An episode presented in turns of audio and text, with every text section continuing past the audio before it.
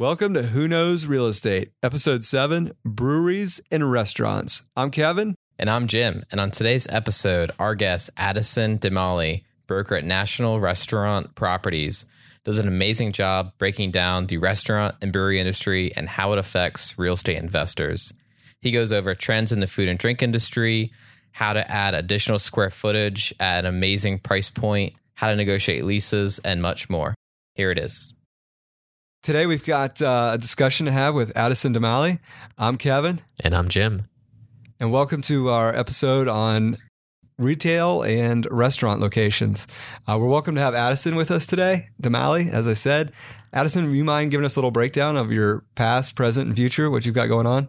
Yeah, sure thing. Um, I grew up here in Charlotte, been in commercial real estate and business brokerage for restaurant and bars for two years now. I was uh, working at an institutional investment company for a few years, sitting behind a computer looking at spreadsheets all day, and got bored. And I wanted to kick rocks on the street, and um, got into this. We do um, traditional commercial real estate brokerage, purchase, sale, lease, represent tenants, and landlord sign leases, uh, and then we also do the business brokerage part, which is similar to um, like investment banking for small businesses under, you know, five to 10 million in revenues.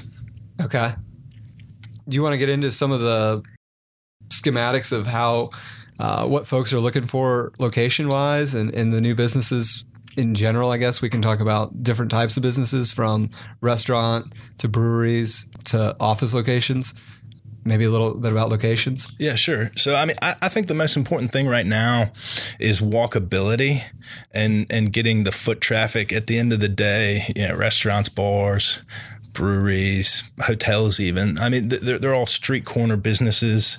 So, you know, people are going to be looking for you know the best spots for their concept, residential density and then um, yeah, Instagrammable spots too.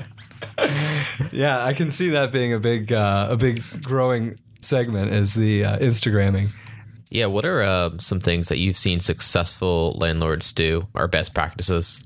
Yeah, from a, from a real estate perspective, I think a lot of landlords forget that they're a business partner of the tenant. You know, and and if they don't look at that relationship that way, you know, that they're going to be, you know, handcuffing themselves out of the gate. I would say the next thing would be to use a broker, right? Yeah. You know, no sales pitch necessary. but, um, but I really think that the most important part of the leasing process is uh, credit evaluation of the tenant and brokers see that every day. They're out on the streets and they've got a, an idea of you know what people can do in certain spots, uh, and, and, then behind that, you know, would be the attorneys, bankers, accountants, you know, the typical people that you know, any real estate guy would have on his team.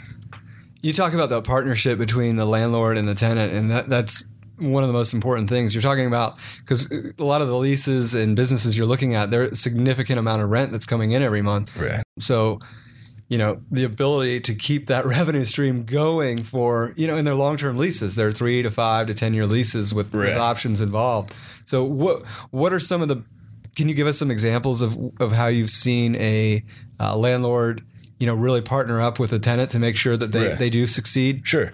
I, I, think the most creative way you don't see this too often but the uh, the most creative way to do it would be a straight percentage of sales lease. It, it's pretty common in the hotel business. If you were to lease out uh, if you were to own a hotel property and lease it to a company that you you would do it on maybe you know, six seven percent seven and a half percent of annual sales would go to the property owner.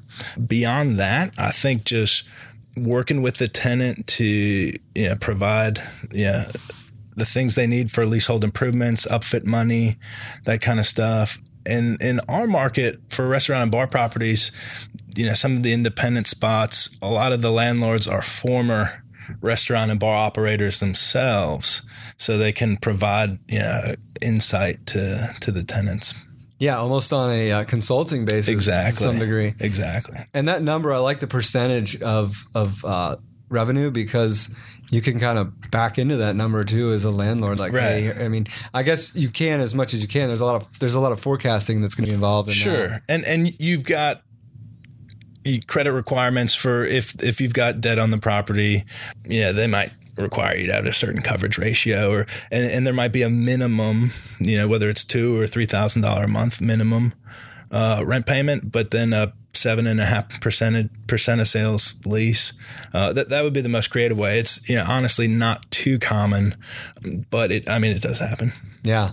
And I don't want to get too granular on it, but we talked a little bit about the upfit costs, which are obviously significant, Right. especially in some of these businesses, whether it be a restaurant, a brewery, any kind of retail. What what's the most common thing? Does the tenant fork that out and then get reimbursed by the landlord, or the landlord pay for that up front, given that it's a quality tenant? Usually the, the tenant has to spend it and have it to get it back.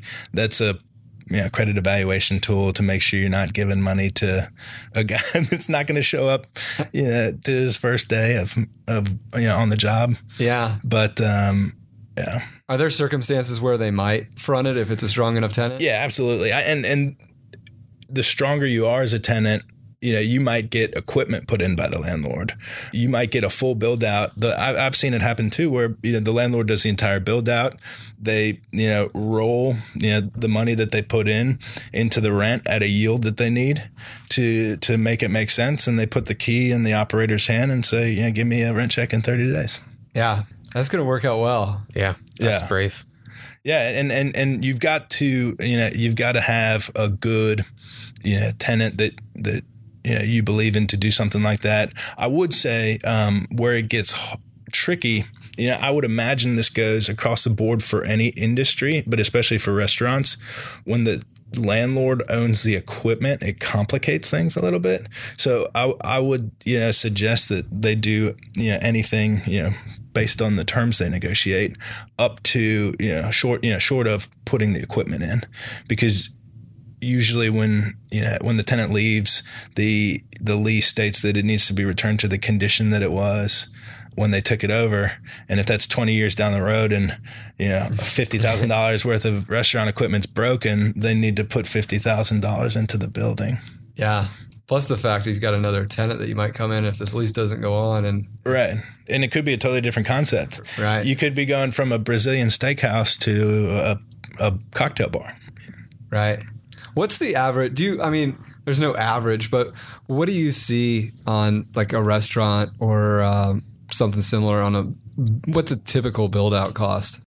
I'd, I'd say about $150 a foot, you know, depending on the concept. There are ways to spend a lot more than that.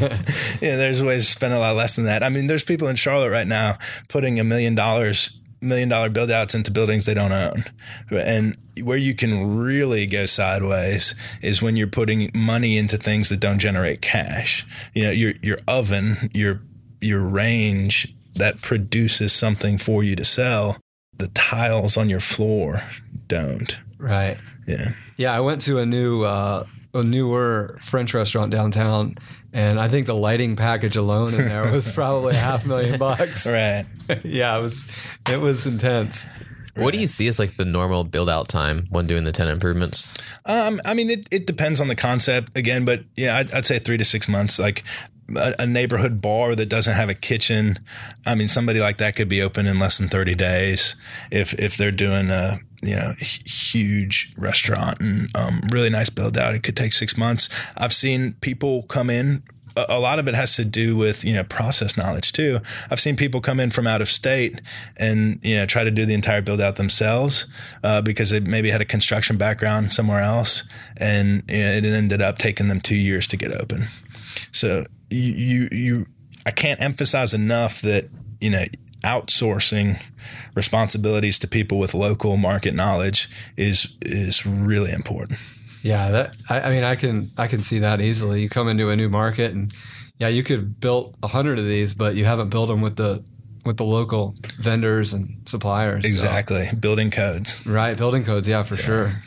We, we kind of already talked about a little bit, like with the revenue based on, sorry, with the rental rate based on the gross uh, sales. But how do you see it? I guess I'm guessing it's gone wrong where you've seen, or you can see rental rates negatively impact a business. Absolutely. I mean, um, once you start creeping up past eight, I'd, I'd say even, you know, for a really good location, you know, 10% could be healthy of, you know, triple net base rent. Yeah. And then the add ons uh, on top of that.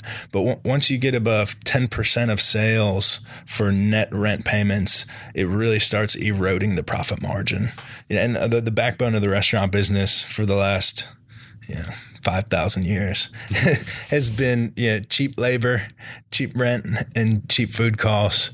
And, you know, we're really in a period of time where, where the margins are shrinking so much that, yeah, they're lucky to get 15 per 15 cents on every dollar that, that comes in the door to go in their pocket.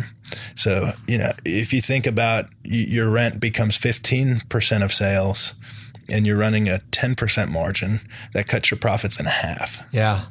Yeah, that's true. I mean, you've got your food margin and you've got your your booze margin. Um, well, how does that affect? I don't want to get too far into just right. restaurants, um, right. but how does the what's the is there a shift going on where you're seeing more of one versus the other, food versus the booze? Yeah, I, I think it depends on the neighborhood it depends on the neighborhood, depends on the demographics.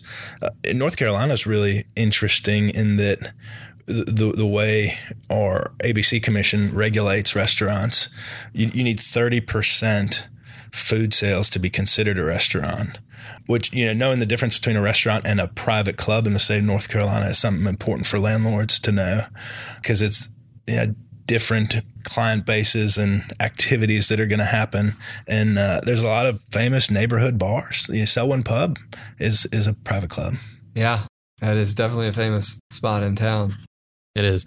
Can you talk about what first movers in a neighborhood look for? For example, like a brewery that's the first one to open up in an area. Right. What are they looking for to be able to choose what neighborhood to go into? I think the first you know thing that people are looking for is cheap rent like where, where is is it's a seesaw between cheap rent and rooftops you know so like where are the rooftops being built but the commercial pricing, you know, real estate prices aren't there yet. And it's a very fine line between finding value and you know not being robbed at gunpoint sometimes. Yeah. I, have I've had you know friends you know uh, I grew up with bought houses in you know, um, ten years ago, you know right outside Uptown, you know, and you know they got killer deals, probably seven or eight x on their cost basis now, but yeah, they were robbed at gunpoint the first year they lived in the house. Yeah, you, there's a price you pay for that. well, you say the smart ones probably. Well, you, maybe you should say the smart ones are looking at at the rent cost because they're they're looking at you know their, their margins. Their margins, right? But I'm guessing all all folks in those businesses don't follow those same rules. Right, right. And I, I think that you know a lot of people are you know they just cluster around where where other other people are. Yeah, kind of follow the leader right, kind of deal. Right. Which isn't always a great move. Correct. Are they are like the first movers sophisticated enough, or do they look at the average like wage income of the neighborhood, not just like number of people? Because like it's easy to find cheap buildings right. in not so great areas, right? But if there's no one that can buy their fifteen dollar burger, so, I mean that, that, that, that's important. I think that you, you've for independent bars and restaurants, it's way more of an art than it is a science. You know, when you get into like commodity food, fast food, QSR, that's a lot more important. it, it is important for independence, but if you have the, you know, depending on what your concept is, if it's a destination concept, you could be in the worst spot in town and, you know, you're going to do $2 million a year yeah. in sales. Yeah, we even we talked about this before we got started that, that there's I want to call them almost suburban areas around the town that that do better business than their the town the spots right in downtown, right. In downtown Charlotte, right. And uh, yeah, you know some of the perimeter towns, and, and it's weird. You know, on, on one side, you know, in, in Charlotte, you've got Ballantyne and, and Belmont. I think Belmont is the, the, the highest disparity between, you know, how high the sales are and how low the rents are. That's going to change you know the market's going to correct that. But to me, that's a you know, a big time buy signal for places like Belmont, and maybe a stay away for for Ballantyne. Yeah, because you've got the complete opposite in Ballantyne, right? Right. Even though you've probably got significantly higher average household income. Absolutely. Yeah. Yeah, and and you you've got to you've got to remember it's and I think that comes back to to density. You know, maybe the neighborhood isn't dense enough for how high the incomes are. Uh, and you know, even if you make you know three hundred thousand a year, you know, are are you going to spend more than somebody that makes ninety thousand dollars a year eating out at restaurants? You know, m- maybe. Yeah. Yeah, maybe not. Can you talk about like what the effect Starbucks has on neighborhoods and all of the retail and restaurants that kind of follow them Right. and your targets of the world? Yeah, and I, I think that like Starbucks and you know some of the bigger you know corporate real estate guys, they've got you know really good you know real estate departments, really good you know brokers and and folks they team up with to help pick sites.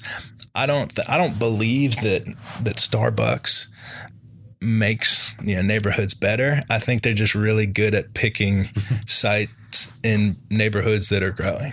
That nobody's uh, identified yet. Right. They, they were they were there. Obviously, they didn't build the neighborhood around it. so Exactly, They just did more homework or Yeah. saw something that nobody else could see. Yeah, they're not in the you know in the clubhouse at a you know, new suburb, you know, Right. on the on the edge of town. Right. How do you attract food and beverage tenants as a landlord? I I think it it has to do with it has to do so much with owning properties in the right locations, owning cool properties. You know, nobody wants to put in a, re- a restaurant in an old, you know, '90s dentist office, right? Yeah. you know, it, the cooler your building is, the the the cooler tenants you're going to find. Sometimes it because you know so much of the back end sales for the restaurant have to do with aesthetics. It's something that you you really have to think about more than yeah um, yeah a- a convenience store or you know office space. Yeah. I mean, you do see sometimes where a, I guess there's got to be a vision from the restaurant as well, because you'll see, you know, old gas stations that somehow seem to make it. Right. Um, they've got the vision. Obviously, it's going to be going back to like the Starbucks effect. They're they're picking the right location for Right. it. So, I guess you can beautify anything, but from the start, right out of the gate, if you've got a good looking property, you're going to be miles ahead of of someone else. Absolutely. Yeah. Do you have any advice for identifying like good looking properties other than like some of the more obvious ones, like it actually looks good, but some like unique Right. properties? Yeah, so I mean, I think it um, it is it's getting tougher to find unique properties because we're going to eventually run out of old buildings, right? But um, I think it's buildings that were, you know, originally designed for something that are easily convertible, like the auto auto garages. With they've already, you know, they got three or four garage bays, and you know, people are going in and putting in breweries in in them, and you know, garage doors mate- building materials is important. You know, if you've got old wood siding on a commercial building that used to be a house that that people you know bootstrapped together over the years, it's not going to be as cool to go have a meal at with your wife and kids as a brick, you know, building or concrete. Yeah. We've we've mentioned breweries like three or four times already. So why don't we just jump on that horse and, and see where we can go?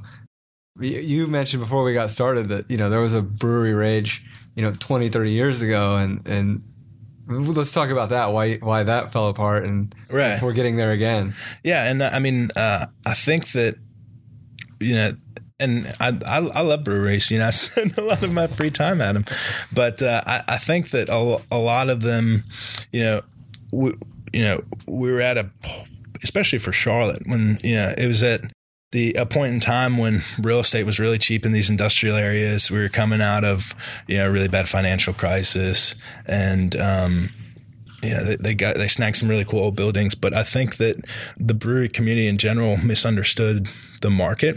The the consumer demand was for beer gardens, cool places to go out, drink beer. And you see you know a, a, lot of folks in town you know, even even breweries that were successful as beer gardens doubled down and reinvested their profits in production facilities and canning lines and distribution and and they don't have the the balance sheet to compete with Anheuser-Busch or Miller Coors on distribution. I mean, that's not a business that I want to be in. You know, competing with, you know, the big guys on, you know, clipping pennies off of beer bottles. I think that, you know, the ones that, that have been the most successful and the ones that will stay around are the ones who realize that they're bars and and they're beer gardens and that's why I think that a lot of the local breweries have started adding kitchens. It, it's funny that the guys who I talk to who own breweries, they call me about restaurants and bars now, and the guys that are trying to become, you know, brewers and open a brewery, they, they don't want anything to do with a restaurant or a bar. Yeah. So they're not thinking about it right. Right, right. There, I mean, there's a difference in, you know, there's a respect for the craft and the craft of, you know, making a local product is awesome, you know, but there's also, there's a difference between art and business. Yeah. And, and what about the rents? Like the rents obviously help folks that got into it six, seven years ago or right. whatnot and, and were able to keep those rates low, exactly, or maybe even buy the building and right. they're, they're, locked in. Let's just right, say, right. versus folks coming in now trying to compete, they're paying probably five x, right? What, what some of these guys were yeah. paying. Yeah. What do those rates look like? I mean, uh, so uh, originally you had you know coming out of the financial crisis, you had industrial buildings that were you know borderline obsolescent in in some cases, and you know they went in at you know five dollars a square foot or less in some cases, and you know now you've got uh, brewery signing leases at twenty five dollars a square foot. I, I, just don't. I mean, when you think about the amount of space, I, I, don't know what the ratio of square feet off the top of my head that the tanks take up in a right. brewery, but what adds value in a restaurant or bar is seats. You know, how many times you can turn the seats? It's you know pretty simple calculations. Uh, it, it's a lot of square feet of retail space to be taken up by a tank which could be located in like less prime real estate. Exactly. If you wanted to keep brewing your own beer. Exactly. Yeah. What it, you mentioned earlier on, like this going on in the '90s, is that the downfall? Then you believe was the the rents just got out of hand and yeah, I think that you know it, it had to do with the, the rents. You know, growing up, you know the the business back then was um, it, it, was a little different than it is now because it was more brew pub driven you know uh, and I think that partly they didn't go big enough back then, and um, I, and I still think they're not going big enough now. You know, if if if you want to brew and distribute, it, it, I mean, it takes millions of dollars to put a you know full production facility online that's capable of, you know, pumping out something like you know sm- like a smaller national brand like Shiner Bock or yeah somebody like that. Yeah. Yeah, the brewery. Um, you're seeing a, an end to it possibly at some point in the near future.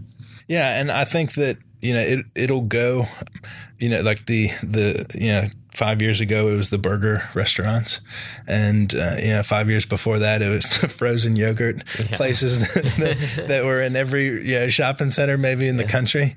Cupcakes too. Yeah, yeah, cupcakes, absolutely. But um, I, I, definitely think there's going to be some consolidation you know, the I think the people that have done real well in the last cycle have done well enough to expand their product line, get into you know other markets, whether it's coffee.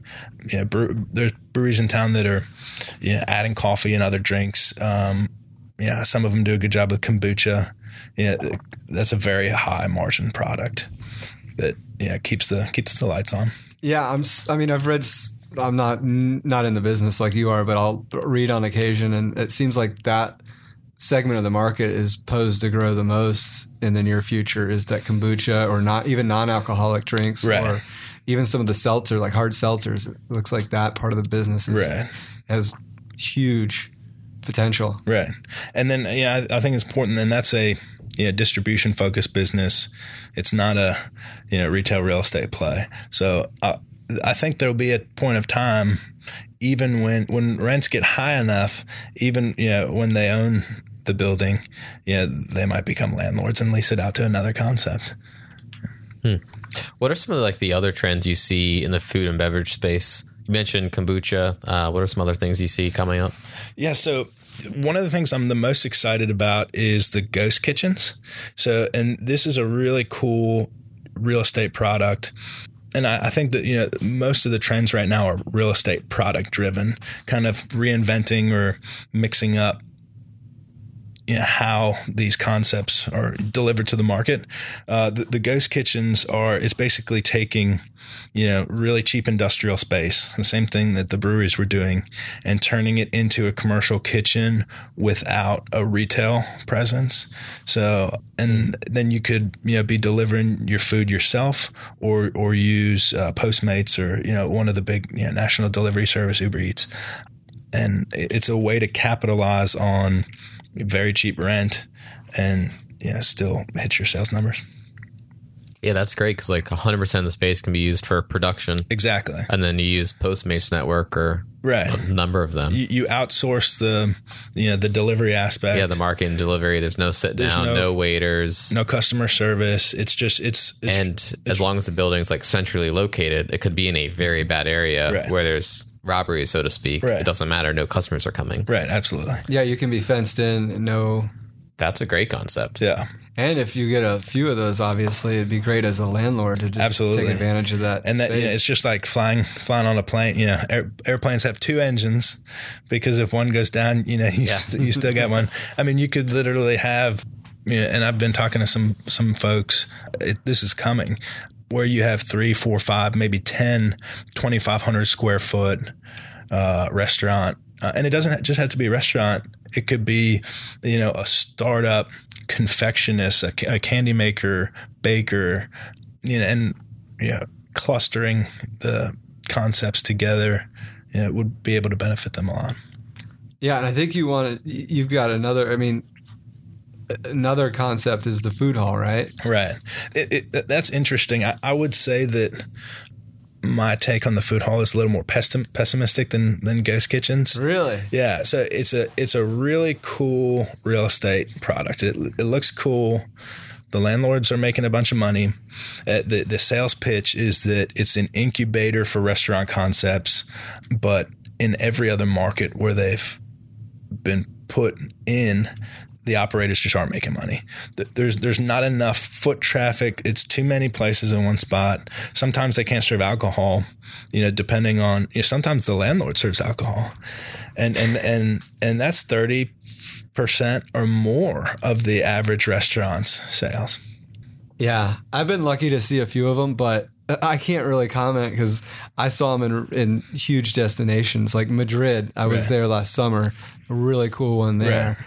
I loved it though. You've got well, it's a great it's a great experience. It's a great experience for the consumer, and you know that's why you know, so much hype has been and they you know they look really cool, and that's why so much hype has been created around them. But from from a tenant perspective, they're just not making the money that you know they need to be making to to keep it going long term, and and eventually that'll trickle back to the landlords. Yeah, not again as a novice in the restaurant game, you always hear landlords or even tenants talk about like the costly upfits of of the property or like get into the ventilation and whatnot. Right. I thought the cool thing about these food halls is like you can have one gigantic right. like fan in there work and you've got 20 restaurants right. in there, right? Right. No, and and you know that's that's good and and it could be bad. It, it to me it's taking the you know it's it's it's taken the model from office space where you, you, you might have the, the utilities and there's, you know, a lot of different ways to do it, but, um, you know, y- your concept might not need to be open as much as another person's concept, but while they're using AC, you're paying for AC. Yeah, that's a great um, point. So it's it's it's not necessarily yeah, you know, and you know, there's different ways to structure it. You know, separately metering the gas and the electric. I'm sure they do that, but um, you know, it it it's taken the you know traditional triple net format away from from restaurants. Going back to like the ghost kitchens, if an investor was interested in buying some industrial space, how would they go about attracting a like ghost kitchen concept to come in, bring their equipment, Right. and start running their business, like what would you recommend for them? So I think the best, um, you know, think I mean they definitely need to talk to people uh, in in other markets. It might not be as easy as Charlotte. Charlotte has a huge deficit in commercial kitchen space. Yeah. I'm, I'm sure somebody up in one of these up here, you know, they could have at least out in a couple of weeks. but um, Can you promise that? uh, I, I no no promises. O- Offer not valid in the state of North Carolina. um, but uh, you know the the big thing with that with the with the ghost kitchens is that you know there's different ways to do it. We talked about Boxman earlier. Um, you could lay a concrete pad, have the tenant bring in their own kitchen in a um, shipping container, you know, which is what Boxman Studios is doing in Charlotte. They're you know building kitchens and shipping containers. Um, that's the the leanest way to do it. The the other way is to you know either build a building or take over an existing industrial building, and uh, I think there's a huge um, cost advantage for the landlord doing you know five to ten of these at once, you know separately getting getting them separately metered, separate gas lines, you know To each electric- spot. To each spot. Because we're talking now about uh, more open air design where you could do, like, if you're talking about uh, food, food trucks or a container, uh, whatever it is, it'd be in an outdoor environment. Right, and and that I think to, for, for the the food truck or shipping container design, it would be more of a outdoor environment for a retail use. The ghost kitchen would be more of an industrial use. Right, right. Would the would you see that how how close to other walkability could it be a destination? You think like the I think it could. I mean, from you know the depending on you know where the land's at price wise, and you know what idea somebody had. It could be anything from you know a massive drive through, you know, like six drive throughs, to something totally off the beaten path that you know retail customers don't come to at all, and yeah, it's a shipping. Uh, or is a shipping container or an industrial building on a side of town with the cheapest rent. yeah to some degree you got to be a bit of a pioneer to take a chance and Right. yeah Right. Yeah. You're definitely rolling the dice. it, it would definitely it would definitely be a dice roll. And pioneers, you know, sometimes end up with arrows in their back, right? yeah, But um, you know, it. Uh, I, th- I think it's you know one of the more interesting restaurant, yeah, real estate products we've heard about lately. We, we, we had it. We first got the idea. Was somebody called us about a year ago, uh, and they wanted to do a delivery delivery only steakhouse. So you could order steak, you know, all the fixings, baked potato, whatever, and they would have it, you know, in an industrial area right off, you know, the west side of town or 277 where they could get around. It's, it's, you know, the site selection would you know, run along the lines of, yeah, like a logistics company. Yeah, because it would be a delivery driven business and where they could get the cheapest real estate and, and in the, you know, drive time and radius of the, you know, best neighborhoods in town for whatever concept they're designing. and to keep that steak warm. Yeah, right. The, ste- the steak has got to be warm when it gets there. That's the That could be a huge downfall. be sizzling. you send me out a cold steak, we're gonna have words about it. Like, there's gonna be a problem. right. People might get hurt. Can we talk about uh, negotiating leases? We've talked a lot about you know where you want to be ideally, or not paying too much, and what you can expect to pay. Uh, go through the negotiating part of the of the leases. Yeah, I mean, and uh, especially on the on the independent side for for restaurants and bars, you know, outside there's not a ton of negotiation around things, you know, outside of you know price and terms, you know, key terms.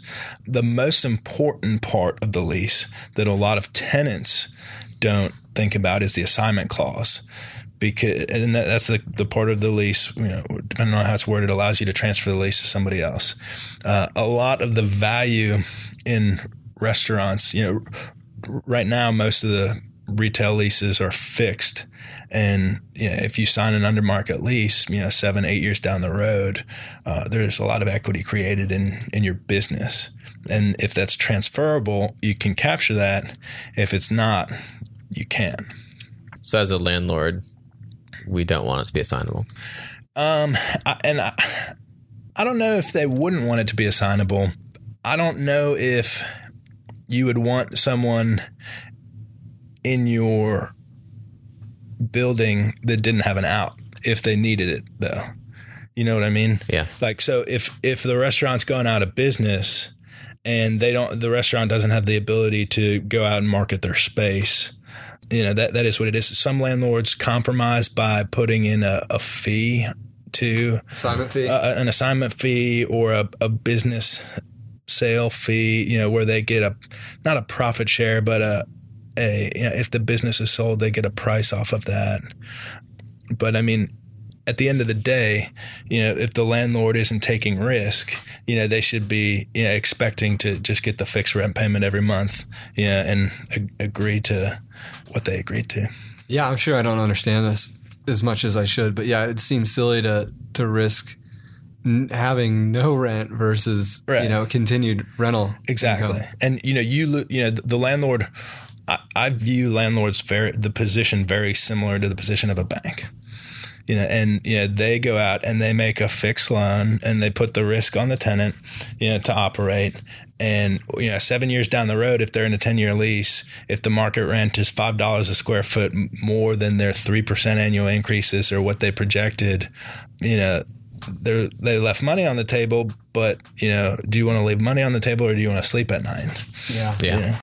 Can you talk about like negotiating the tenant improvements of who pays for how much or Right. what? So I think that it's more of a function of how good the credit market is. Similar like with seller financing, you know, when the banks aren't lending money, seller financing's more popular. You know, right now there's probably not too many seller financing deals going on with real estate.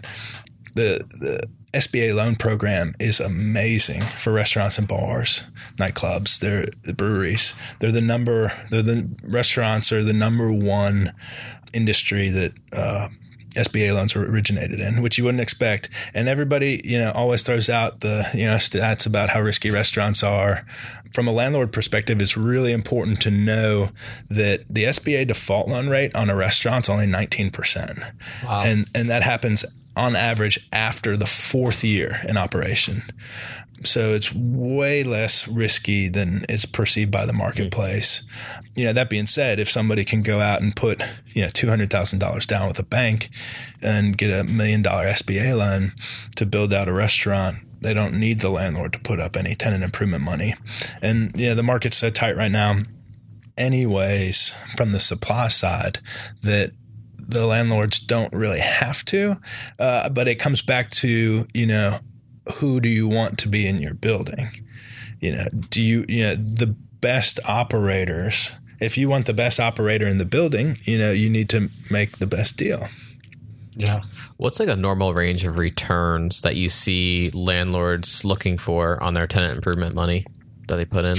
I think I think it's it's varied. Maybe you know, uh, from my perspective, it should match the cap rate of the property. You know, so I you know somewhere in the five to ten percent range. Can you talk a little bit about like what the difference is between working with national brands versus like independent ones? Right. So the national brands are, you know, way more capitalized, way easier to work with, you know, at the end. But it takes a really long time to to get to that point. You know, they will, you know, the national franchise QSR folks, I mean, they might negotiate a site for a year or more. An independent restaurant, eh, depending on whether it's on market or off market, right? If it's on the market, they'll go quicker, but they do a lot of off market work too. And then I'd say with an with an independent, you know, I, I've walked into a place and somebody said, "I want to buy this." Like, you know, do you have an offer with you? Just on the spot. So, but know, the the the opposite of of that is that they're less capitalized and less experienced. So there's you know, sometimes more headaches, but if you manage the process, especially for landlords, if you're you know you're doing the the credit checks, getting financial statements, um, making sure that you know they've got the money and the resume to you know pull off the deal, then then you're just fine. Yeah, we talk about that a lot on these podcasts is evaluating the tenants Yeah. and anything any uh, like advice you can give to folks on things that they typically don't look for. That, that a landlord doesn't look for Yeah. that they should. Yeah. I mean, I think that the landlord needs to understand.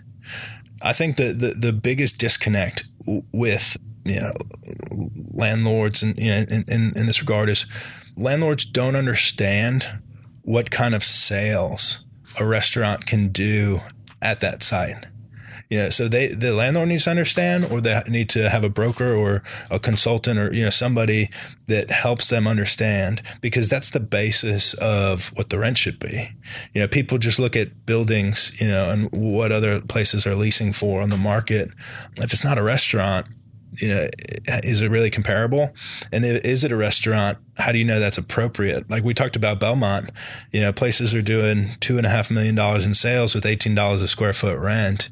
That's probably half of where it could be on a worst case, and and and still hit the benchmarks. Yeah, yeah, they could sell half of that and still make their exactly make it, have a great business. So they, the landlords need to understand how much cash these retail businesses can generate on on their side. How can like an investor figure out where those trends are and where those opportunities are? Who's like maybe not in the restaurant space right now in Belmont? How do like we find out that Belmont's the place to be for restaurants?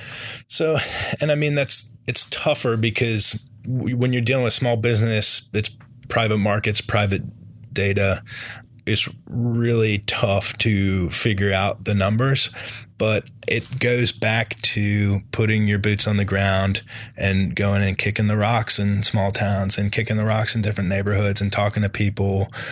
Yeah, that's another thing that yeah, just if I'm listing a building, the first thing I do is go and talk to every neighboring business and ask what they wish they had in their neighborhood for lunch or you know talk to people on the street and ask you know what kind of dinner spots that they go to that they've got to drive a long way to get to. It's you know being on the street and you know being out with the public and and and talking to folks that that's the only way you can get it without you know being really good friends with somebody's accountant.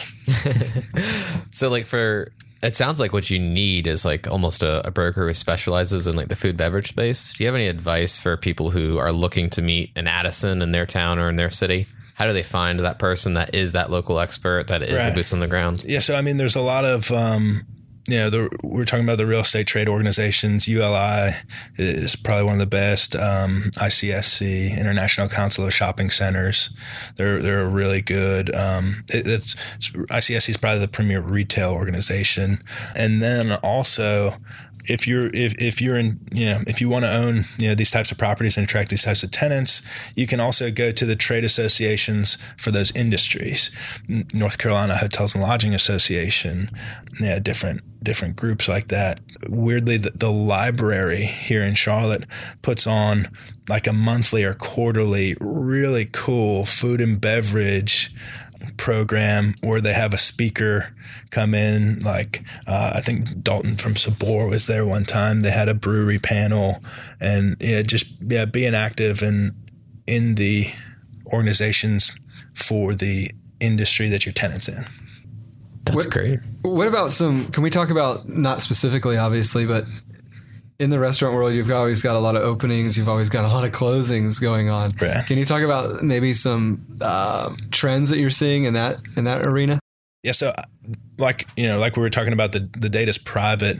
Uh, with, with, hotels, you've got the star reports. You can look at what the ADR is, the average daily rate. You can look at what the occupancy of a market is, and you can kind of model where you think you are.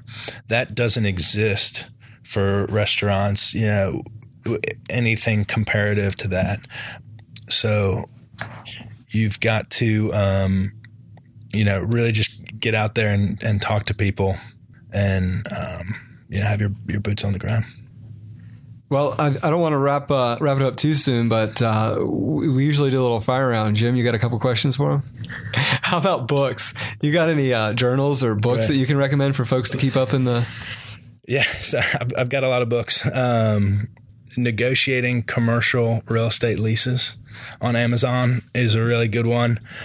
It's more it's more of a law book, but it's if if you want to understand the different parts of a lease and you know what goes into it. Um, that's good. All the all the ULI books on development have uh, pro formas and you know how much if you're going to develop a building you know you need to know you know what percentage of the cost you can pay for the land um, that kind of stuff. And then i'll throw out for the restaurant community restaurant success by the numbers is a is a really cool book on concept design operations and i mean it's a pretty good primer on the restaurant business for for landlords of restaurant properties too yeah. Now that like upfit, I'm sure you've seen this go horribly wrong. Like folks using the wrong, like thinking they know, you know, the some other segment of building or construction and then coming into restaurant and thinking they or just moving to another area right. where do you think things go wrong and right in that scenario yeah so the the uh, it's kind of like when when you were 19 and you took economics 101 and you, know, you thought you were you know, smarter than the chairman of the fed um, but the, the, the where people really get into trouble is when they have a construction background, and there's a lot of construction guys that get into the restaurant business, and um, you know sometimes it goes really well, and sometimes it doesn't, and uh, you know, if somebody's from out of the market or you know, a different spot of the country and they come into town and they don't know the local building codes, the local health codes. So the health codes is even, you know, uh, beyond you know, the building code that the health department has certain requirements about how many sinks you need, what the slope of your grease trap needs to be, mm-hmm. um, all the MEP infrastructure that supports, you know, the use of a restaurant um, is super niche. So that's, you know, stuff you need to look into have a you know, good contractor, local contractor look into for you. Yeah, you, you, need. I mean, you're just talking about some internal things inside the building. I mean, you get into the external things, and that that can vary from one side of the street to the other, depending on how many parking spaces right, you might need. Right. So, yeah, I and, can and, see that. And Charlotte's really tough on. I think we're one of the the strictest in the market for parking spaces required, which you know, and we we get yeah, the, the government wants us to ride the light rail, but then they also make us have 50 parking spaces for every restaurant that we open, or you know, it, it, it's kind of silly to me. But um, zoning is huge, uh, and and you know what your setback is, what you can fit on the site, you know how big the floor area ratio can be. Yeah, that floor area ratio. That, I mean, somebody like you that's an expert. I mean, that's where you guys just pay for yourself, and that alone is. I mean, those numbers are workable too. You can right. you can move your kitchen around, or like a waiting room, or a right. bar area to right. get to almost back into the. If you've only got a set number of parking spaces, right. you can almost back into that number, can't you? By yeah. designing your restaurant. Yeah, exactly. It, the, the, you know programming, you know where things are laid out, and um, you know will will help you you know kind of find the best solution there. And also you know we're talking about before using outdoor space. That it's really really important because you can generate a lot of money outside on a sunny day but you're not paying rent on the grass and the air yeah, I mean that's a nugget that we haven't even chatted about. We chatted about that before. Like the rooftop, you buy a building or you rent a whole building, like, and there's no rooftop there but you put one in. I mean, essentially, you just added square footage that you didn't originally pay for, right? And that sometimes can be the most highest income producing right. area, right? Right, absolutely. We and I'll give you an example where I've got a listing right now that they've already done the plans and gotten it engineered. They just haven't put the rooftop on yet. And basically, the cost is $150,000 to add on to the roof a rooftop that would fit 50 seats. Wow. And that seems like a no brainer to me. You know, three, you know, $3,000 a seat. Um, you make that up, yeah, pretty quick. Yeah. What's a, a, common mistake or obstacle that landlords don't see before they deal with their first food beverage uh, tenant? I, I, think it goes back to um, you know e- evaluating the the credit of the tenant. Um, I, I, mean, I can't stress that enough uh, how important that is because you know there's a lot of bootstrappers in the restaurant business, and everybody wants to you know, help out a bootstrapper, um, but you know, knowing what they're capable of and knowing that they've got the cash not only to do the build out, but to keep paying rent through the build out because usually they only get two or three months. Sometimes the build out might take five or six. So they're cutting checks on a space that's not making money. Um, so looking at the working capital, how much working capital they have beyond, um, you know, what the project cost is supposed to do. And then also conceptually, um, you know, maybe You know, if you if you own um, a restaurant in a certain part of town, um, you know, or a certain area, a certain concept might not work in that spot. So, yeah. So it sounds like not only being careful to evaluate, you know, how much capital they have, but also being realistic to how when and when they're going to open, whether right. it's sixty days or ninety days or six months. Right. Exactly. So a realistic approach from both sides. And what about we talked about somebody going over like not getting it done in time, not opening in time. Right. How often do they go over budget as well? I I, I don't know. Uh, I don't know if I've met somebody that had an on budget build out. yeah. I, I, would say almost every time it goes over budget, it, you know the more infrastructure you have, the the greater the chance. And I mean, there's other ways to control that by doing you know fixed price contracts you know, really have an attorney that knows something about construction contracts and how, you know, to provide assistance in negotiating with your contractor, having a contractor you can trust. But I mean, I've seen people do, you know, go double over budget. And at that point, you know, once you get double over budget, you're cutting so many corners yeah. on the fine touches that, you know, you're handcuffed out of the gate and you're just yeah, probably prolonging the inevitable of yeah closing the doors. Can you give us an example of something like that happening?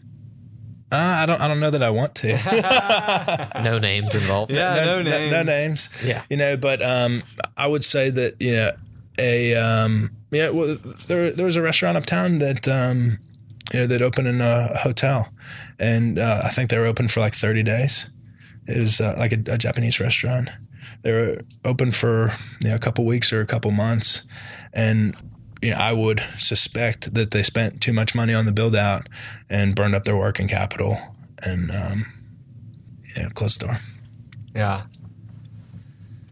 All right. Well, we'll go ahead and wrap it up. There's folks are going to want to, you know, get in touch with you. I'm assuming and get some expertise and hopefully, you know, bring some business your way. Can you tell folks how they can get in touch with you? Sure. At Addison De Mallie National Restaurant Properties, we uh, you can look us up. Our website's restaurantstore.com. We uh, we're actually we're doing a new website that's supposed to go live. I think this week. My boss is uh, the guy that owns our company. He's 75. He's on, he's on 26 bars and restaurants in Charlotte himself over the years, and um, he started selling a few for himself. And that's when he realized like I could sell restaurants for other people. and you know make a lot of money. Quit opening my own. I'm going to quit opening restaurants and start selling. Risk. yeah. Um, yeah, so, and then that eventually got him into real estate, and he's been doing this in Charlotte for 51 years.